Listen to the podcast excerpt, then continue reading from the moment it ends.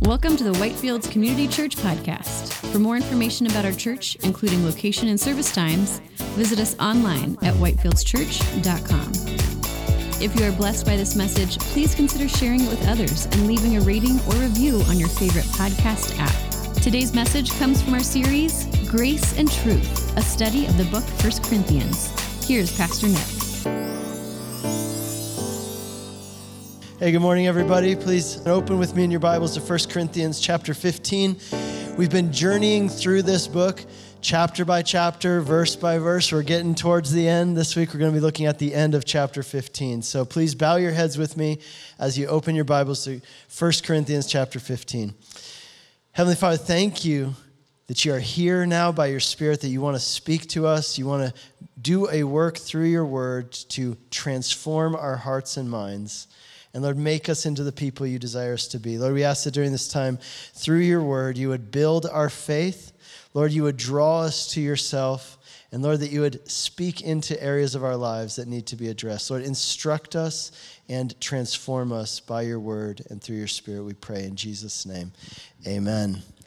He was one of the most successful and wealthiest people in the world. He was highly awarded, praised, even feared by some. He became a billionaire before reaching age 50, but at age 56, Steve Jobs died of pancreatic cancer. And right before he died, this is what Steve Jobs had to say as he reflected on his life from his hospital bed. He said, I reached the pinnacle of success in the business world. In others' eyes, my life is an epitome of success. However, aside from work, I have little joy. In the end, Wealth is only a fact of life that I am accustomed to. At this moment, lying on the sickbed and recalling my whole life, I realize that all the recognition and wealth that I took so much pride in have paled and become meaningless in the face of impending death. There is a practice which has become popular in recent years called life planning. Maybe some of you have heard of it. I read a book on it myself and, and implemented some of the principles. With life planning, what they tell you to do is they tell you to look ahead. They say, imagine your funeral. Look ahead and imagine the end of your life, and then plan backwards from there. What do you want people to say about you at your funeral? What kinds of things would you like to have accomplished by the end of your life? What kinds of qualities and characteristics do you want to be known for after you're gone? And then they say, once you've identified those things, then make a plan starting from there and starting from today as to how you're going to get there. How long is it going to take? What are the steps that you need to take in order to get there? And what can you start doing today? There's definitely a lot of wisdom in doing that, but you know what? Here's the thing what if you had a great plan for your life and you accomplished everything that you set out to do, all your goals, and people remember you in the future as a really great person? What Steve Jobs is telling us from beyond the grave is that no matter how much you accomplish, no matter how good of a person you were, at the end of the day, you won't enjoy any of it because you won't be here. Your life will be over. Death is the great equalizer. Because as the Bible reminds us, we brought nothing into the world and we could take nothing out of this world. The Bible also tells us this it says that it is appointed for every person to die once, and then after that comes judgment. That's an interesting verse, isn't it? Because what it tells us is, of course, on the one hand, it tells us that all of us are going to die. But it also says something else. Did you notice this? It says that there is something that happens after you die. After you die, here's what happens, which means that the end of your life here on earth is not the end of you. There are actually things that you experience and that happen after you die. So while there's a lot of wisdom in life planning, the problem with life planning is that it doesn't plan ahead far enough. Because as this verse tells us, the end of your life here on earth isn't going to be the end of you. There's actually something that will happen. There are things which will happen after you die. So, how do you plan ahead for that? The Bible tells us that you can actually know what will happen after you die, and you can plan ahead. There are things that you can do in this life which will actually matter for all of eternity. They'll matter beyond this life. There are things that you can do even now which can make a difference for all of eternity. And that's why Paul the Apostle, writing to a young pastor named Timothy, he told him this. He said, Encourage those who are rich in this life to set their hopes not on the uncertainty of riches, but instead to store up for themselves a good foundation for the future, meaning their eternal future, so that they may take hold of that which is truly life. Now, what does that mean? That which is truly life. The life which is truly life. You know what that phrase implies? It implies that this life we're living right now is just a shadow, just a prelude of something greater which is to come. It means that this life, which we're living right now, is actually something less than the true life which we have yet to experience, which has yet to be revealed.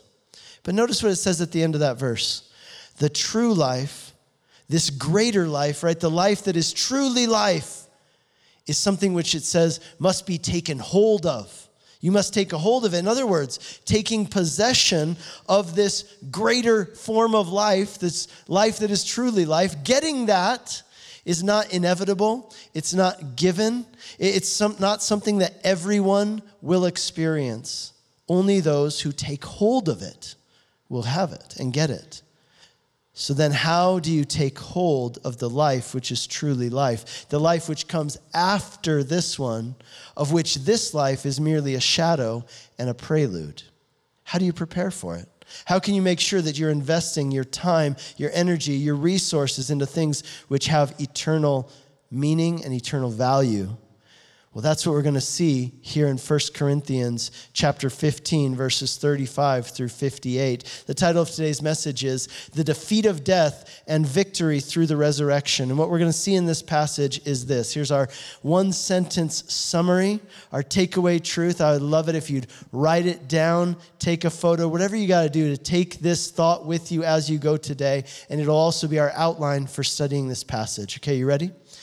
The hope of the resurrection fills us with courage to face life and death, and it gives direction and urgency to how we live here and now. One more time. The hope of the resurrection fills us with courage to face life and death and gives direction and urgency to how we live here and now. So, we're going to take that passage and we're going to break it down into three parts and use it as our outline for studying this text. So, the first part, the hope of the resurrection. 1 Corinthians is a letter which was written by the Apostle Paul to the Christians in the Greek city of Corinth. And throughout this letter, Paul has been responding to and instructing them about various issues which had arisen in their church. Some of them were behavioral issues, others were doctrinal issues. And one of the issues that had risen in the church that he's addressing here in chapter 15 was a question about whether there really is such a thing as life after death. See, some of the Christians in Corinth had been influenced by some strands of Greek philosophy and some strands of, of Jewish belief systems, which said that there is no such thing as life after death. And so these Corinthian Christians, becoming convinced that there's no life after death, they began to think of Christianity merely in terms of it being a good tool to help you live a better life and to be a better person. They would have said Jesus was a good teacher who lived an exemplary life, but then they would have said, and yet when it comes to these issues of life and death and heaven and hell, they would have said, there's nothing. When you die, that's it, game over, done. This idea that there's no life after death, it had become popular among some of the Christians there in Corinth. And here in chapter 15 of this letter, Paul the Apostle is writing to say, hang on a second. This absolutely is there, there absolutely is such a thing as life after death. Not only is it something which is taught throughout the Bible, it's something that Jesus himself taught. Uh, but also, if there were no life after death, then understand the gospel is meaningless and the death and life of Jesus were pointless. But the fact that Jesus resurrected from the dead is proof that there is indeed life after death. And here in chapter 15, Paul has been explaining what Jesus' resurrection means for us. And what he's been showing us is this that just as Jesus was resurrected from the grave, so too we who belong to him, though our physical bodies will die, God is going to resurrect us to new and everlasting life with Him in the new heavens and new earth that He is going to make, where there will be no more suffering, no more pain, no more death. It will be what we call heaven. The hope of the resurrection is that in Jesus there is hope for life beyond the grave. Through him, you can take hold of the life that is truly life. And we saw in the verses we looked at earlier, it is appointed for every person to die once. And then after that comes judgment. That was Hebrews 9 27 that we looked at. What that means is that no matter who you are, the end of your life here on earth is not the end of you. All of us, the Bible says, have sinned and fallen short of the glory of God. And there is coming a day when we will have to answer to God for the things that we have done in our lives. And in some cases, the things that we should have done but failed to. That will be the day of judgment. But the good news of the gospel is that Jesus Christ already received the judgment for your sins, your transgressions, your failings. He received them in himself on the cross. Jesus, the one who lived a perfect, sinless life, on the day of judgment, he's the only one who would have nothing to worry about. And yet on the cross, he chose to take your place receive the judgment that you deserve for the ways that you've fallen short. And Jesus did this as God in order to reconcile you to himself by removing the barrier that existed between you and him by taking the judgment upon himself. It's his gift to you because he loves you. And as you receive this gift by faith in what he did for you, then you're forgiven, you're reconciled to God, and you receive the hope of the resurrection, which is eternal life with God in heaven. And the reason you can be sure that this will really happen is because Jesus resurrected. He's the first fruits of those resurrected to eternal life. But then look what it says in verse 35. That's where we pick up. But someone will ask, How are the dead raised? With what kind of body will they come? What Paul's doing here is he's, um, he's addressing some of the questions and objections that people tended to have when it came to this topic of the resurrection. Right? Some people would ask these questions thinking that these questions in a way debunked the idea of the resurrection or proved that it couldn't be plausible. So, so for example, some people would say, How is it even possible? How is it scientifically possible that someone who is dead would be raised up back to life. The other question is what kind of body will they have if they are raised? These uh, those people who asked these kinds of questions they essentially thought that these questions were the achilles heel in the idea of the resurrection of the dead and of life after death. They thought these questions proved that there couldn't be such a thing as resurrection and eternal life. After all who would want to live forever in a body that was halfway decomposed right? Or, or a body that a child who died as an infant. Why would they want to be raised and, and live for eternity in that infant body or, or let's say somebody who, uh, who had a disability. Why would they want to go on forever living in that state? It would be terrible, in some cases, even grotesque.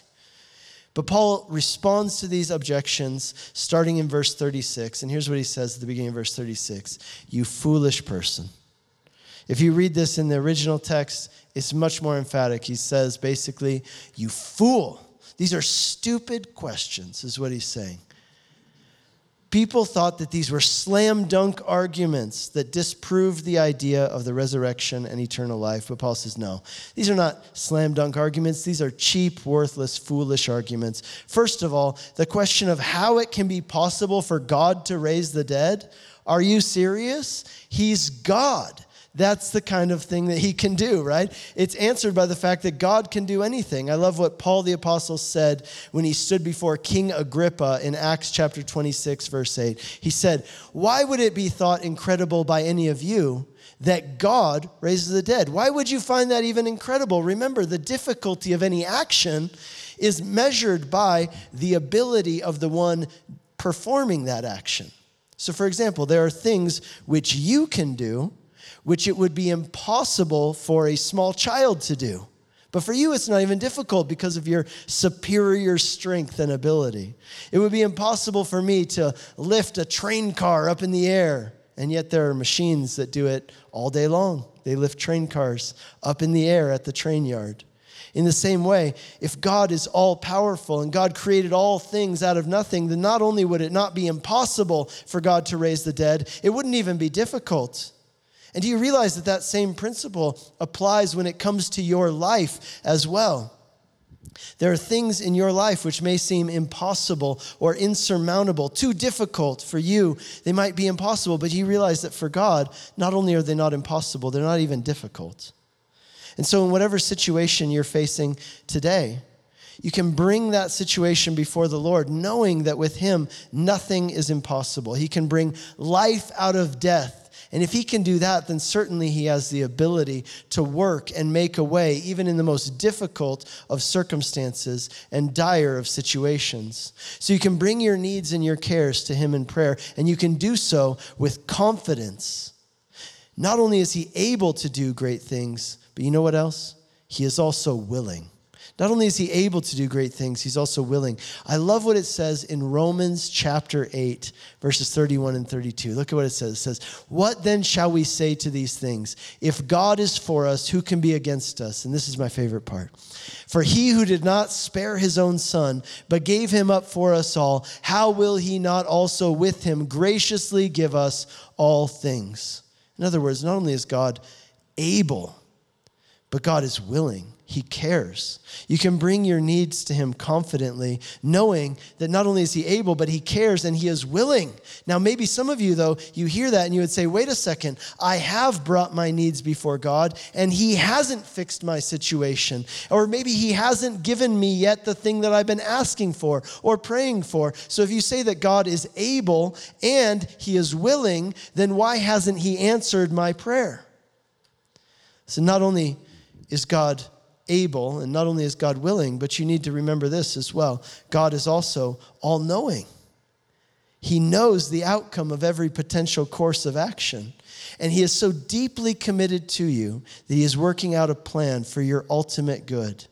So sometimes you might ask for something, and because of His perfect knowledge and His full love for you, rather than giving you that thing, He might say no. He might say, not right now. Because you know what we have with God? I think that some people wish that God was a genie. Because you know how a genie works? As long as you say the magic words, the genie is obligated to give you what you want. And I think sometimes we think that as long as I say the magic words, as long as I do the right things, God will be obligated to give me what I want. But you know what we have with God? We have with God not a, not a genie in a bottle, but a father in heaven. Not a genie in a bottle, but a father in heaven. The difference between a genie and a father a genie's obligated to give you what you want if you say the right words, but a father is the one who knows you best and loves you most. And he won't just give you what you want, he will give you what he knows that you need. So you can think about it like this God loves you so much that when you ask Him for something, He will give you exactly what you would have asked for if you knew everything that He knows. So when it comes to how God is able to raise the dead, it's not that hard. He's all powerful. For Him, nothing is impossible nor even difficult. But the other question about what kind of bodies we will be raised with, Paul is going to give a more detailed answer now, starting in the second part of verse 36. So this brings us to the second part of our sentence. The hope of the resurrection fills us with courage to face life and death. Look at what Paul says at the end of verse 36. He says, What you sow does not come to life unless it dies. And what you sow is not the body that is to be, but a bare kernel, perhaps of wheat or of some other grain. But God gives it a body as He has chosen, and to each kind of seed its own body. Paul says this. You want an example of how the resurrection works, what it's like? It's like a seed that's planted in the ground. When you bury a seed in the ground, that seed is destroyed, but it gives birth to something greater. And he says that's what it's like when a Christian dies. When you bury the body of a believer, it's like sowing a seed into the ground, which one day will come out of the earth as a transformed body in the resurrection. I want you to think about that next time you pass by the cemetery. You see those rows of gravestones. Think about them as seeds that have been planted, and some of them are going to be springing up to new life in the resurrection. As sad as it is to bury a deceased loved one, imagine if you were planting a seed. A farmer who's sowing his seeds, he places those seeds in the ground, never to be seen again. Yet, that farmer, he doesn't weep over the seeds as he plants them, right? He doesn't say, Oh, my seeds, I'm never going to see them again. A tragedy, right? No, instead, he sows those seeds in hope with eager expectation, knowing that those seeds, he will see them again, but in a different way. They'll be transformed into something much greater, much more glorious than as they went into the ground. He won't see them again, but from those seeds will come up a more glorious and infinitely better body, an infinitely greater life. See, that's what the death of a believer is like. Not a final tragic loss, but the sowing of a seed that will one day rise again in new and greater form. I love what George Herbert, the English poet, said. He said, Death used to be an executioner, but the gospel has made him merely a gardener. Right? Death used to be an executioner, but the gospel has made him merely a gardener. Notice again what it says in verses 37 and 38. What you sow is not the body that is to be, but verse 38, but God gives it a body as he has chosen. When you plant a wheat seed, for example, what grows up out of the ground isn't just another wheat seed. No, it's something which is different in form, and yet it's related to and comes from the seed that was planted. So we should expect the same thing when, with our resurrection bodies. The, the bodies we will have in the life that is to come, they will be different from, yet related to, our present earthly bodies. And that's an incredible thought, actually, because think about what this means for those who have lived this life with disabilities. Think about what it means for those who died in infancy or as young children, or who died in old age when their bodies were breaking down. Think about those who have imbalances in the chemistry of their brain or who have chronic health problems. The promise and the hope of the resurrection is that you will receive a new body, and that new body will be related to and derived from your current body. It will come from it, but just as a stalk of wheat comes from the seed, it will be that much grander and more glorious. Guys, I don't know this for sure, but I'm pretty sure that my resurrection body is going to have some pretty amazing hair, okay? You're, you're really going to like it. I'm going to invest in some brushes. It's going to be so cool. All right, listen. There won't be a need for canes or walkers or eyeglasses. There won't be a need for medication or wheelchairs anymore. Look at what it says in verse 39 For not all flesh is the same. But there is one kind for humans, another for animals, another for birds, another for fish. There are heavenly bodies and earthly bodies, but the glory of the heavenly is of one kind, the glory of the earthly is another. There is one glory of the sun, another glory of the moon, and another glory of the stars. For stars differ from star in glory, so it will be with the resurrection of the dead. Our new bodies, which we will have in the resurrection, will be of a different form and more glorious than the bodies we have now. And now, then in the next few verses, verses 42 through 44, Paul is going to give us four ways in which our resurrection bodies, our new bodies, will be different. So, way number one, he says, first of all, in verse 42, our current bodies are perishable. They die, they get sick, they, they deteriorate. But our resurrected bodies will be imperishable. The second one, he says, our current bodies carry dishonor, right? There are functions which are not glorious, right? Which we hide and which we keep away from people for good reason. But our resurrected bodies will carry not dishonor, but glory. The third one is our current bodies suffer weakness, but our new bodies will be filled with power. In verse 44, our current bodies are natural, but our new bodies will be spiritual. However, I want you to take note of this it's really important to remember that when it says that our new bodies will be spiritual, that doesn't mean that they will be immaterial or non physical. So when it says they will be spiritual, it doesn't mean that they won't be physical. In the Gospels, when we read about Jesus after his resurrection, we remember, as we talked about last week, that Jesus is the first fruits of those who are raised from the grave to eternal life. What that means is he's the prototype, he's our first glimpse of what it will be like when we are resurrected to eternal life. So by looking at Jesus' resurrection body and what it was like, we can get some idea of what our resurrection bodies will be like. So, for example, we read about Jesus that after his resurrection, uh, he had a physical body, right? He was able to eat food. People touched him, they put their hands in his wounds and felt them. It, he could walk into a room, though, without using the door. So, right, so it was a physical body, and yet it had properties which are different than our physical bodies. So it was similar and yet different. You know, one of the questions people also often ask about heaven, they ask the question, Will we recognize each other in heaven? Will I recognize other people? Well, here's the thing about Jesus. We read about how after Jesus was resurrected, people did recognize him, but oftentimes not right away. They did recognize him, but not right away. So he was himself, and yet he looked different enough from himself that even people who knew him very well met him, talked to him, and they didn't recognize him right away until they did. And as soon as they recognized him, they said, Of course, that's who you are. Now I recognize you. You see, so although our resurrection bodies will be spiritual, it doesn't mean that they won't be physical. They won't be material bodies. They will be. In verses 44 through 49, then, Paul tells us that just as we have inherited our physical earthly bodies from Adam through natural birth, we will receive our new bodies through Jesus by spiritual birth, by being born again spiritually by faith in Jesus and what he did to save you. But think about what this means for you and me.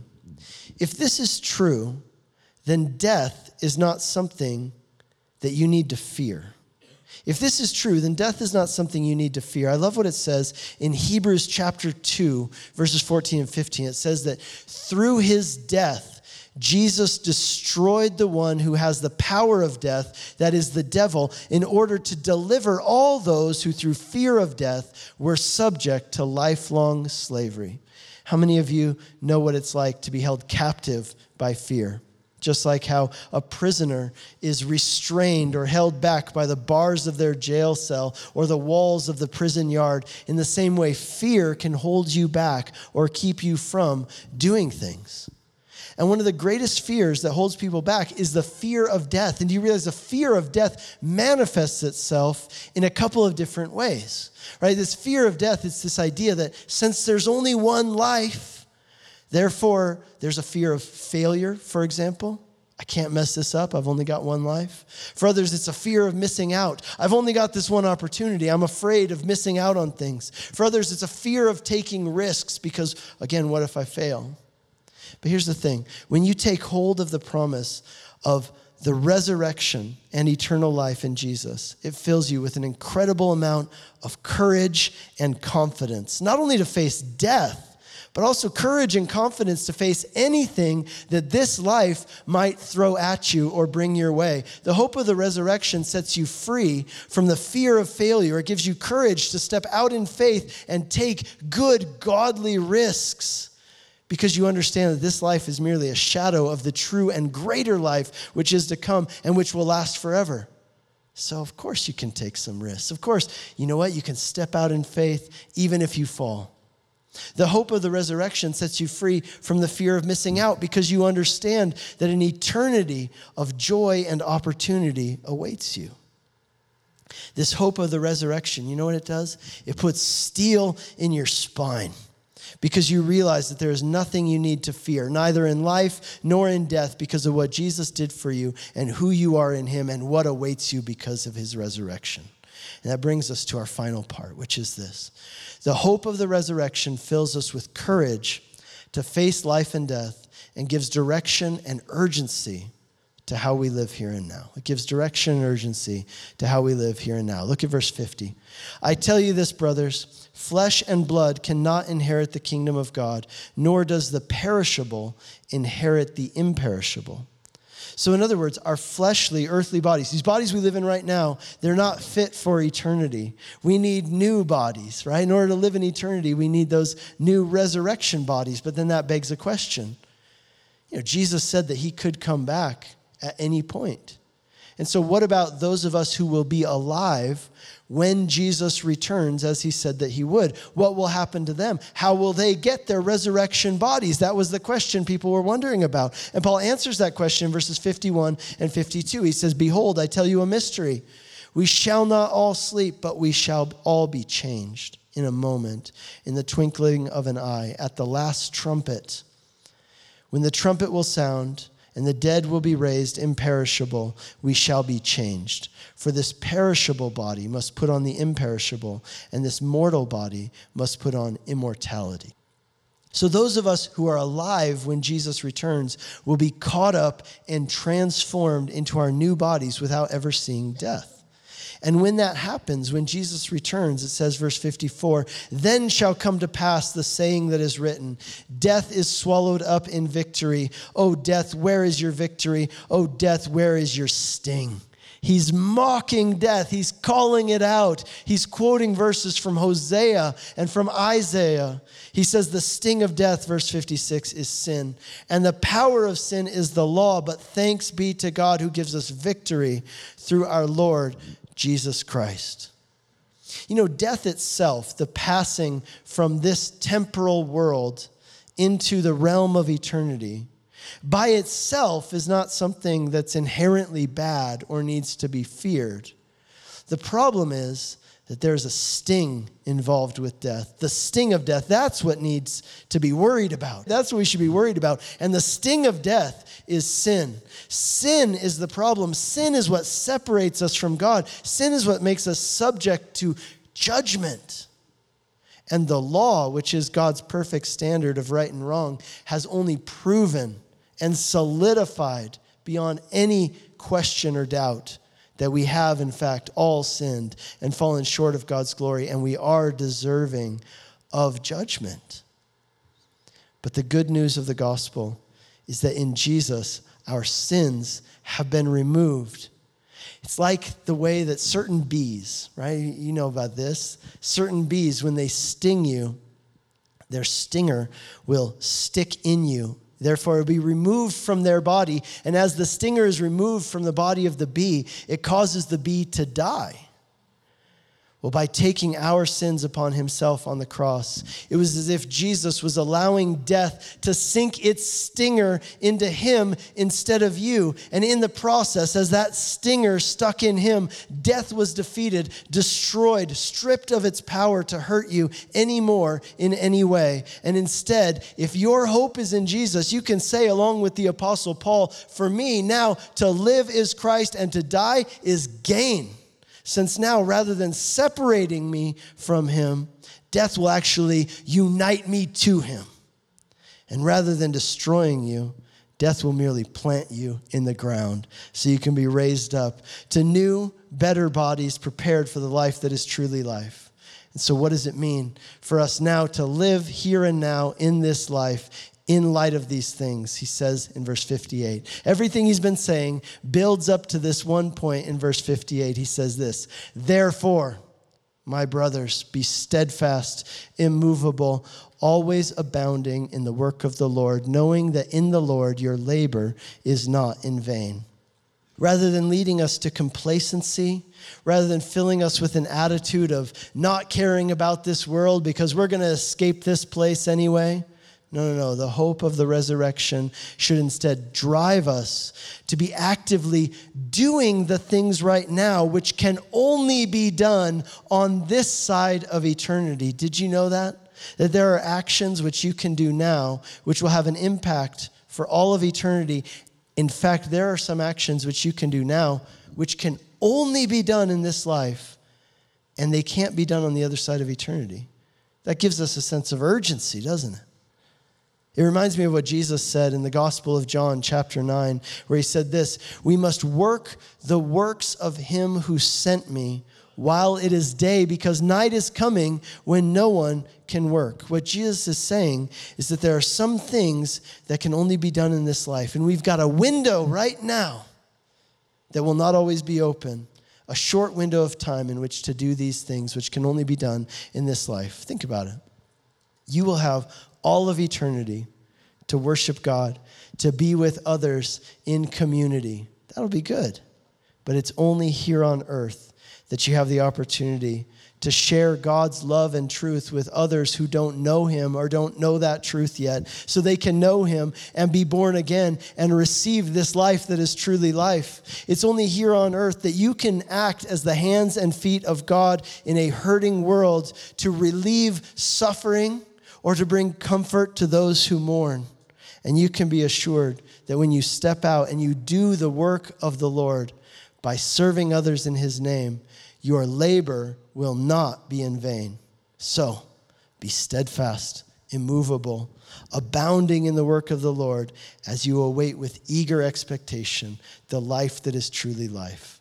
The hope of the resurrection fills us with courage to face life and death and gives direction and urgency to how we live here and now. Would you please bow your heads with me and let's pray. You have been listening to a message from Whitefields Community Church in Longmont, Colorado. For more information and audio content, visit us at whitefieldschurch.com. Make sure to tap the subscribe button if you would like to have new messages delivered to your device every week when they are released. If you have been blessed by this message and would like to support our ministry, you can do so by leaving us a review on Apple Podcasts or by giving a donation to our church on our website at whitefieldschurch.com.